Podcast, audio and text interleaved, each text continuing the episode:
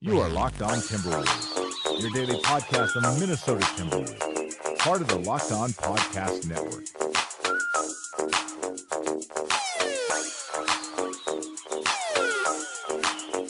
Welcome, ladies and gentlemen, to another Lockdown Wolves podcast, part of the Locked On Podcast Network. Thank you so much for listening to another episode. Make sure to check out the Lockdown Wolves FanRag website if you want the written content we have there. Also check out prior podcasts to make sure you're tuning into some of the great guests we've had on over the last couple of months. Check out the draft coverage we have. We have a bunch of prospect episodes if you are looking forward to the draft and looking for some college basketball content now that that season is over. Go check that out on the FanRag site. Today, we are breaking down the matchup between the Minnesota Timberwolves and the Denver Nuggets. Final game of the season, and it is down to the wire. This is for all the chips. This is to go to the playoffs, people. This is to face the Houston Rockets in the first round of the playoffs. Here to help me break it down, Gina Mizell is from the Denver. She writes for the Denver Post. She covers the Nuggets on a daily basis, knows the ins and outs of the team, and she is here to give us the inside scoop on the Nuggets Wednesday night. Thank you, Gina, for coming on the show. Happy to be here and excited for what should be a fantastic atmosphere on Wednesday and hopefully a very exciting game as well. And talk about the best kind of matchup. Both these teams getting healthy at just the right times to kind of bring the full force of their rosters to the table for both these teams. Good to see kind of the full complement of players that each of these guys can bring to the table. Yeah, I mean, you think about that these teams played less than a week ago in Denver, but Jimmy Butler obviously was not on the floor for Minnesota, and Gary Harris was not on the floor for Denver. So now both of those guys are back. Gary Harris came back in Monday's big win over Portland. He did come off the bench, played about 18 minutes, scored 12 points, went 4 of 9 from the floor, had 2 steals, including a big one in the final seconds to kind of clinch that win over the Blazers. So is he 100%? Probably not, but Michael Malone said after the game that he thought he looked pretty good, which, you know, he's obviously running all over the floor. He's shooting. He even got up for a dunk earlier in the game. So expect his minutes to increase on Wednesday. And just like you said, both of these teams are fighting for their playoff lives, and so they're going to put all their best chips out there, and so that means that Jimmy Butler and Gary Harris are both back. I got to tell you, I had on the Denver-Portland game while I was watching Memphis Timberwolves, and I finished out the night watching the Nuggets in Portland. Really disappointing for a Timberwolves fan and someone who covers the Timberwolves to see them take care of business against Portland. And that really kind of leads into what I want to talk about for the bulk of the show, which is how the Nuggets have looked over the last couple months. Looked really good offensively, especially over the last 15 games. In the last 15 games, they are one of the top 3 offenses in the NBA, averaging 115.2 points per game over the last 15. What do you attribute this offensive explosion to mostly on the Nuggets, or is it just a great team effort to finish out the season? Well, the offense kind of flipped in late January. They lost a home game to the Suns, which obviously nobody wants to do, and that's kind of when Michael Malone took the reins back off and said, hey, I'm going to stop calling so many plays. We're going to rely on this, free-flowing ball movement, which became kind of the trend last year, but had sort of pulled back a little bit on that end to try to improve defensively. So that was really the start of, this run for this team. And then when Paul Millsap came back from his torn wrist, things got a little bit clunky there for a few games while they were trying to reintegrate him, but then he sort of started to come on, get more comfortable. Didn't have a good game last night against the Blazers, but overall has played pretty well over the last maybe 5, 6, 7 games or so. And then, other guys have stepped up too. Nikola Jokic is obviously playing out of his mind right now, had another triple-double against the Blazers last night. You look at someone like Will Barton, who stepped into that starting shooting guard role in place of Gary Harris when he was out. He's really played very, very well the last few games, shooting the ball probably as efficiently as he has in his entire career.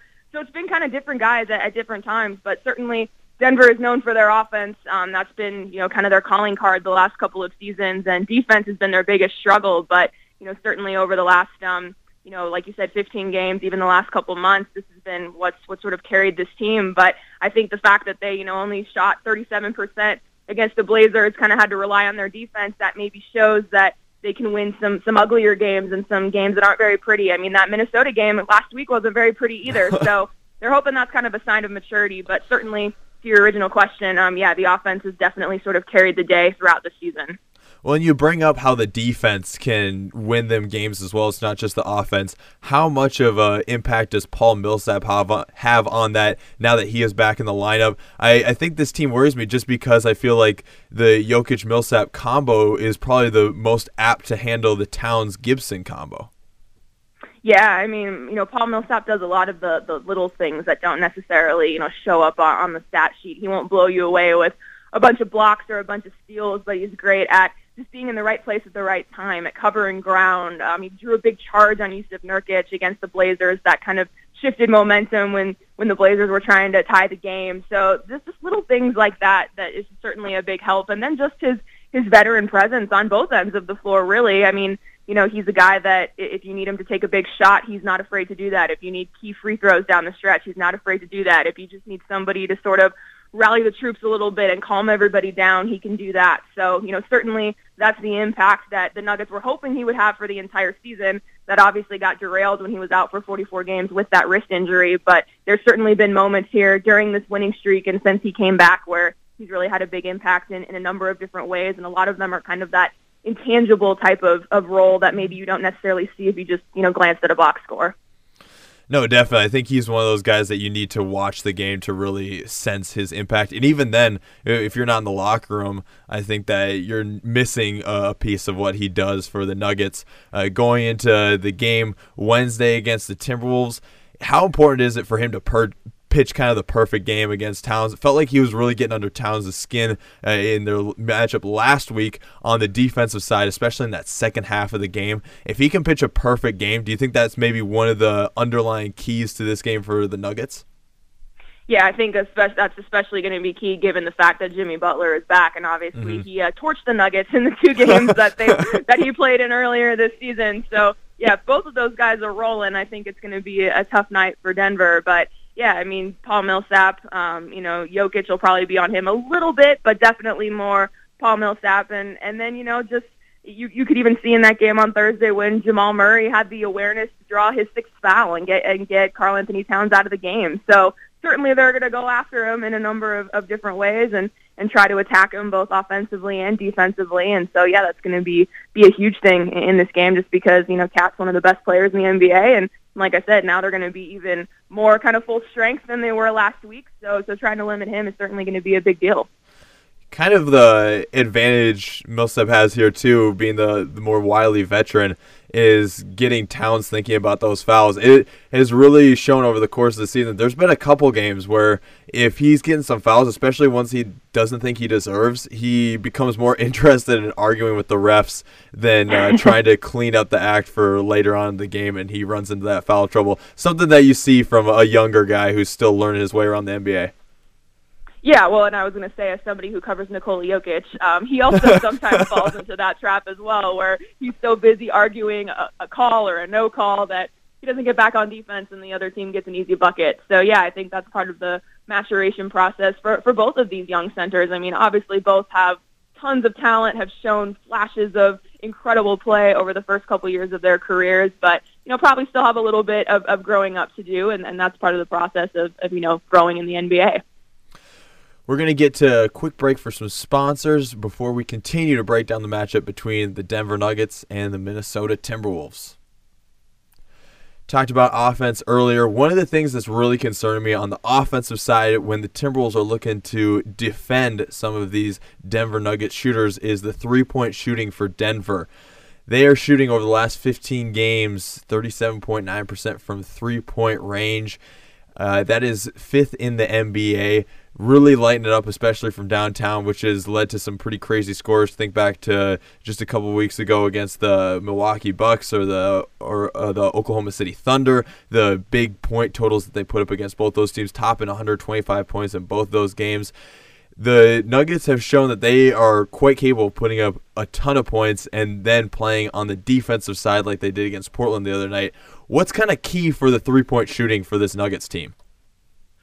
Well, I think it's just that they have a lot of weapons that can nail the three-point shot. I mean, obviously you start with guys like Gary Harris, who's their top three-point shooter percentage-wise, and then Jamal Murray's got a really, really great stroke, and he only went 1 for 6 against the Blazers the other night, but obviously that might mean he's due for a big game. He was pretty frustrated with himself after that one. So you start with those two guys.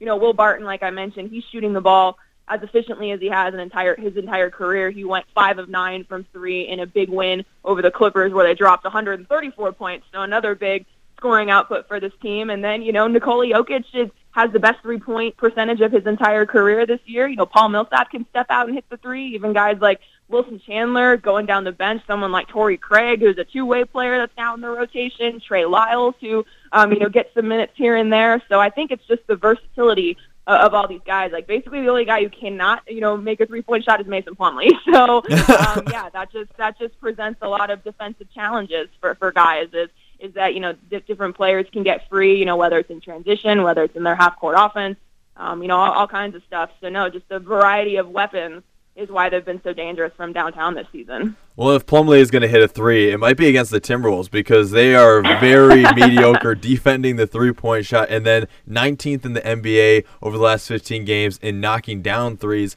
So they're not going to be able to keep pace really with the team if they start feeling hot from range. That's really the big concern here, is that this team cannot figure out the way around the three-point woes that they've had all season long. And it doesn't help that the shooting of Andrew Wiggins has gone icy cold over the last couple of weeks. So this may be a real big advantage, and something that you see going into the third quarter of this game is that the Timberwolves really struggling from three-point range on both sides of the ball is something that rears its head in this one. And I think it's going to be a big advantage for the Nuggets.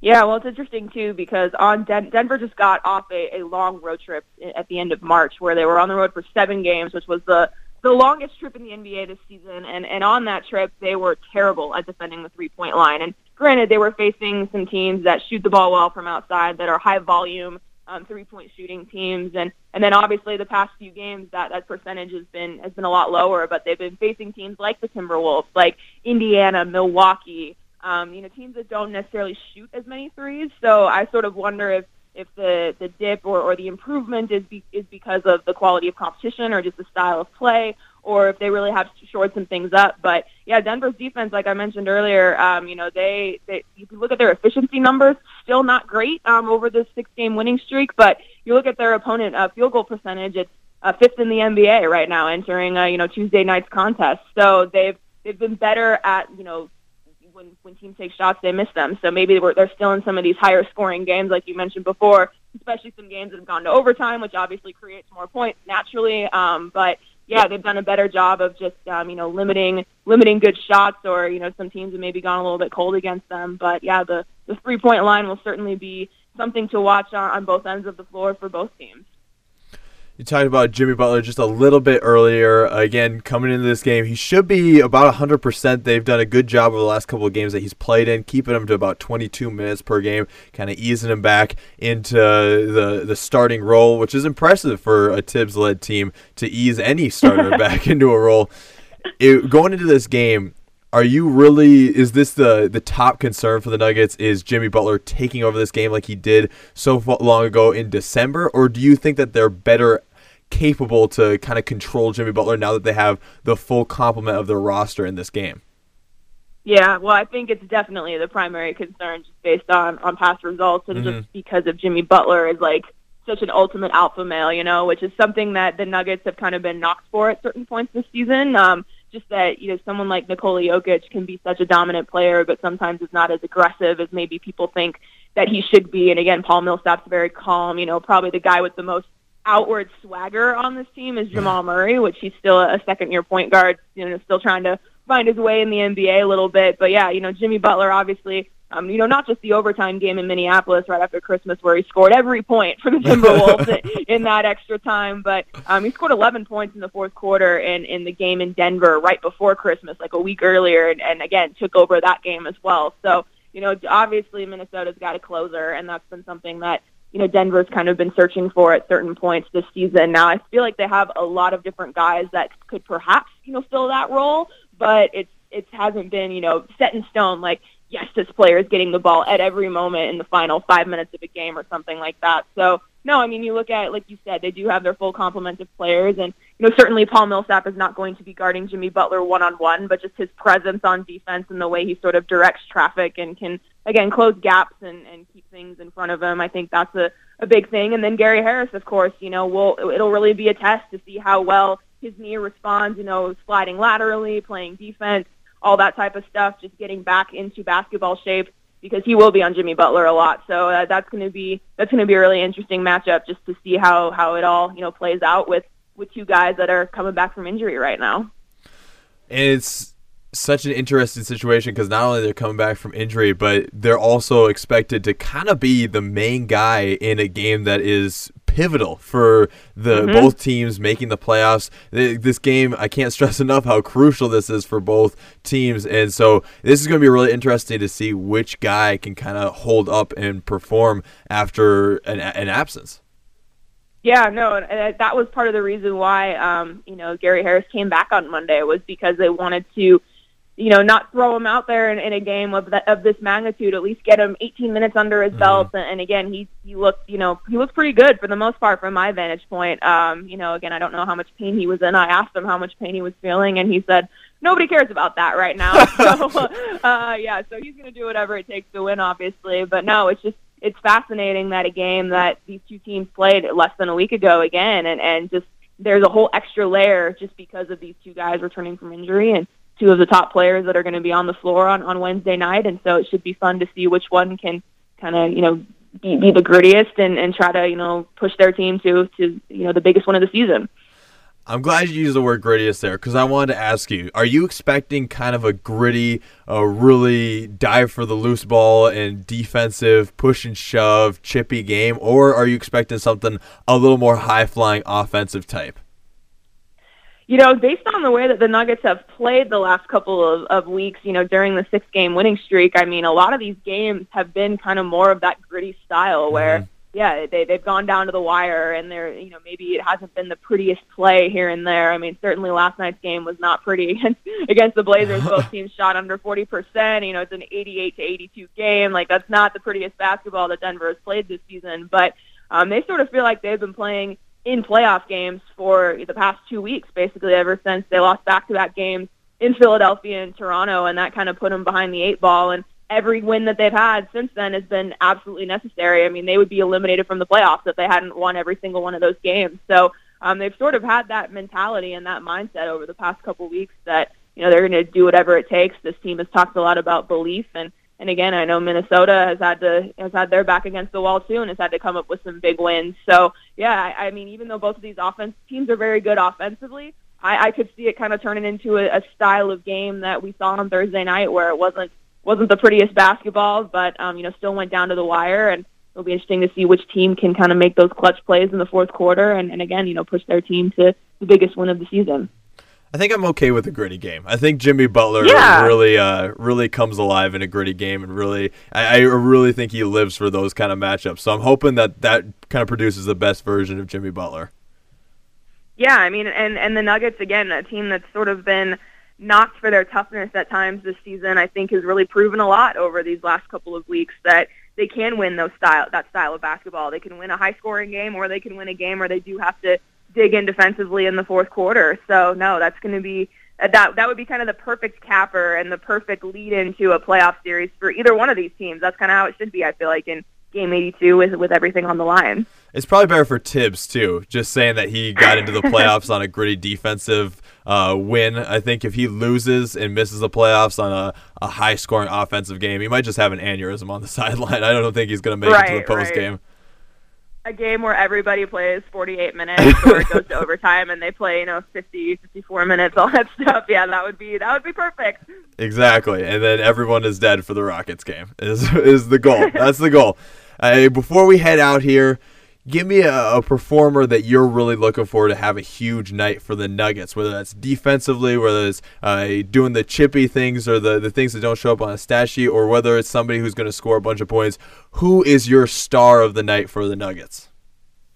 Oh, that's tough, just because we've talked about a lot of those guys. But I'm going to go back to Will Barton for a second, just because he, like I mentioned, he's done a masterful job stepping in for Gary Harris. I would probably assume that Harris will be back in the starting lineup on Wednesday, so that would shift Barton back to his kind of six-man role, which is what he was supposed to play all season until he sort of got shoved into any possible role that the Nuggets needed for him because of various injuries and whatnot. But, I mean, again, he's just a guy that can – one of the few guys on this team who can really take defenders off the dribble. Obviously, like I mentioned before, he's been shooting the ball really well, and he's done a great job of rebounding and playmaking, too. It's like you look at his stat line, and suddenly in the first half he's got, like, 12 points, 4 rebounds, and 3 assists already, and you're like, wow, okay, he's doing all kinds of stuff. And he's another one of those players, sort of like Jamal Murray, where he has a little bit of that swagger, and he's, super candid with, us when he's talking in the locker room. He's, like, a very well-liked teammate, and he's sort of been one of the engines, I think, behind this rise of this team and the surge that they've made here trying to get into the playoffs. So he's another one of those guys that you talk about. Jimmy Butler lives for these big moments. Will Barton relishes in these big moments. So, maybe he won't be the leading scorer. Maybe he won't take the last shot, but I think he'll be a guy that, when you look at his numbers at the end of the game or you look at his impact, you'll say, wow, okay, he definitely had an impact on that game. And he had a great game in Minneapolis right after Christmas. So he's been that arena has been kind to him this season. So we'll see if he's able to sort of repeat that type of performance. I like it. Very good pick. And he played well against the Timberwolves just recently as well. Yeah. It's boring to say Jimmy Butler, right? It's boring to say Jimmy Butler is the key for the Timberwolves here. I'm going to go with an outside pick. I'm going to say Derrick Rose is very important to this game. I think I really like how the Timberwolves used a lot of their bench against the Grizzlies. I know this is just a 22-win Grizzlies team, but you saw Derrick Rose playing 21 minutes. You saw Tyus Jones and Jamal Crawford playing 25 and 23 minutes. I like them using more of their bench and giving defenses more looks to have to deal with than the standard 5 starters that they usually run ragged with 48 minutes.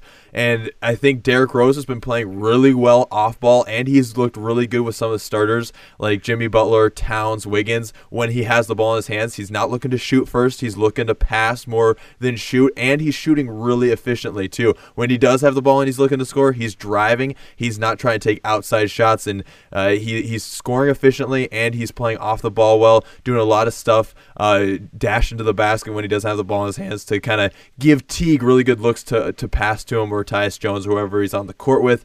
I think if he has like a 15, 20-point night off the bench, that's going to be huge for the Timberwolves.